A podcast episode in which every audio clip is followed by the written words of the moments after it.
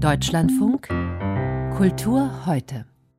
Vor drei Jahren hat die Tageszeitung Taz ein rechtes Netzwerk innerhalb deutscher Sicherheitsbehörden aufgedeckt. In Chatgruppen und einem fragwürdigen Verein fanden sich Soldatinnen, Polizisten und andere zusammen, um sich gemeinsam auf den Tag X vorzubereiten, den Tag des Umsturzes und der Machtübernahme, ein Putsch von rechts. Einer von ihnen wollte das beschleunigen. Franco A. plante, sich als Geflüchteter auszugeben und dann mit Anschlägen Hass zu schüren.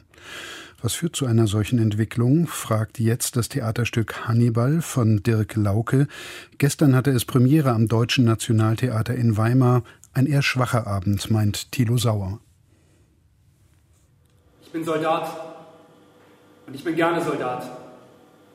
Morgens der Reif auf den Wiesen oder wenn abends die Nebel aus den Wäldern kommen, Regen, Schnee, Hitze, ich diene. Und zwar gerne. In dem Stück Hannibal erzählt der Dramatiker Dirk Lauke die Geschichte einer Radikalisierung. Der Wunsch dazuzugehören und etwas Bedeutendes zu leisten, bringt Rico zur Bundeswehr. Bei seinen Kameraden scheinen rechte bis rechtsextreme Gedanken zum guten Ton zu gehören. Eingehegt wird es nur durch den Hauptmann, der dafür als Verräter angesehen wird. Dann geht es zu einem plötzlichen Einsatz, der ausdrücklich nicht als Krieg bezeichnet wird. Schüsse und Knallen sind zu hören. Rico wirft sich vergeblich auf den Hauptmann, um ihn vor dem Tod zu retten. Wie ein tödlicher Goldregen fallen leere Patronenhülsen vom Bühnenhimmel. Dirk Lauke referiert keine Erkenntnisse aus dem Hannibal-Skandal, der seit 2018 die deutsche Sicherheitspolitik beschäftigt. Der Dramatiker interessiert sich vor allem für Menschen. Deswegen ist sein Stück eine Überschreibung des Romans Ein Kind unserer Zeit von Ödern von Horvath. Lauke übernimmt zu Anfang Szenen und Stationen, doch dann trifft Laukes Protagonist eine andere Entscheidung. Selbst als er bis zur Dienstuntauglichkeit verletzt wird, erkennt er nicht das menschenverachtende Weltbild seiner Kameraden, sondern gerät noch tiefer in den Strudel des Rechtsterrorismus und an einen fragwürdigen Verein. Worauf soll ich die denn vorbereiten? Bürgerkrieg? Was der Henker, was passiert. Aber ich hätte es gerne, wenn genug Leute da sind, die meinen Arsch aus dem Feuer ziehen. Hm. Im Ernstfall schießen wir zurück. Eins nach dem anderen. Bühnenbildner Alexander Grüner schafft im E-Werk, der Nebenspielstätte des Weimarer Nationaltheaters, eine große freie Spielfläche. Eine Gitterrampe führt in den hinteren Bühnenbereich, der von drei Leinwänden umgeben ist. Hier werden Live-Videos vom Ensemble projiziert oder Animationen verdeutlichen die Situation der Szene. Durch die trapezartige Form entsteht eine Art Fluchtpunkt, ein Zeichen dafür, wie Rico sich selbst mit jeder Entscheidung auf ein Ziel zubewegt.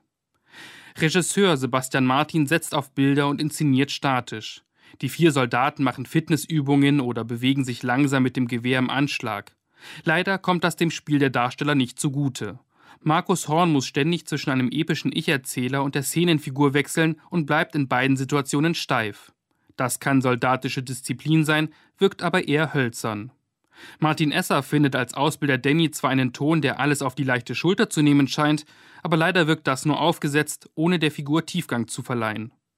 Anna Windmüller hingegen überzeugt mit ihrer energetischen Charakterzeichnung der Mutter.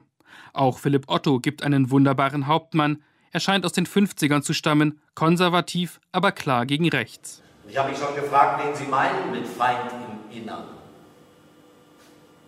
Stauffenberg, heiliges Deutschland. Sie glauben, Sie sind eine ganz große Nummer, ja? Als wäre ein Sprengsatz neben Hitler deponieren und ein paar Beiträge online packen dieselbe Liga. Ihr Größenwahn ist ein Problem fürs Kommando. Stark wird dieser Theaterabend nur an einzelnen Stellen. Lauke deutet Details des Hannibal-Skandals an, wie die Chatgruppen oder die im Garten vergrabenen Waffen. Und verbindet Horvaths Roman so mit der Gegenwart. Oder wenn in Martins Inszenierung unklar bleibt, ob der Hauptmann an Schusswunden stirbt oder von den Soldaten getötet wird. Doch im Großen und Ganzen bleibt der Abend blass. Dirk Lauke deutet Erklärungen für die Radikalisierung an. Rico verheddert sich in falsche Entscheidungen und kommt nicht aus der Blase raus. Diese Ansätze wurden aber schon zu oft wiederholt, wirken etwas simpel und berühren in der Darstellung kaum. Ein Theaterabend muss keine Antworten liefern, aber er sollte Fragen stellen oder die Ansichten des Publikums hinterfragen. Als einzige Irritation bleibt, ob man nach dem kriegerischen Bekenntnis zum Vaterland noch klatschen darf. Nach dem Applaus bleibt ungerührtes Schulterzucken. Hannibal, ein Stück über rechte Netzwerke. Thilo Sauer war unser Kritiker.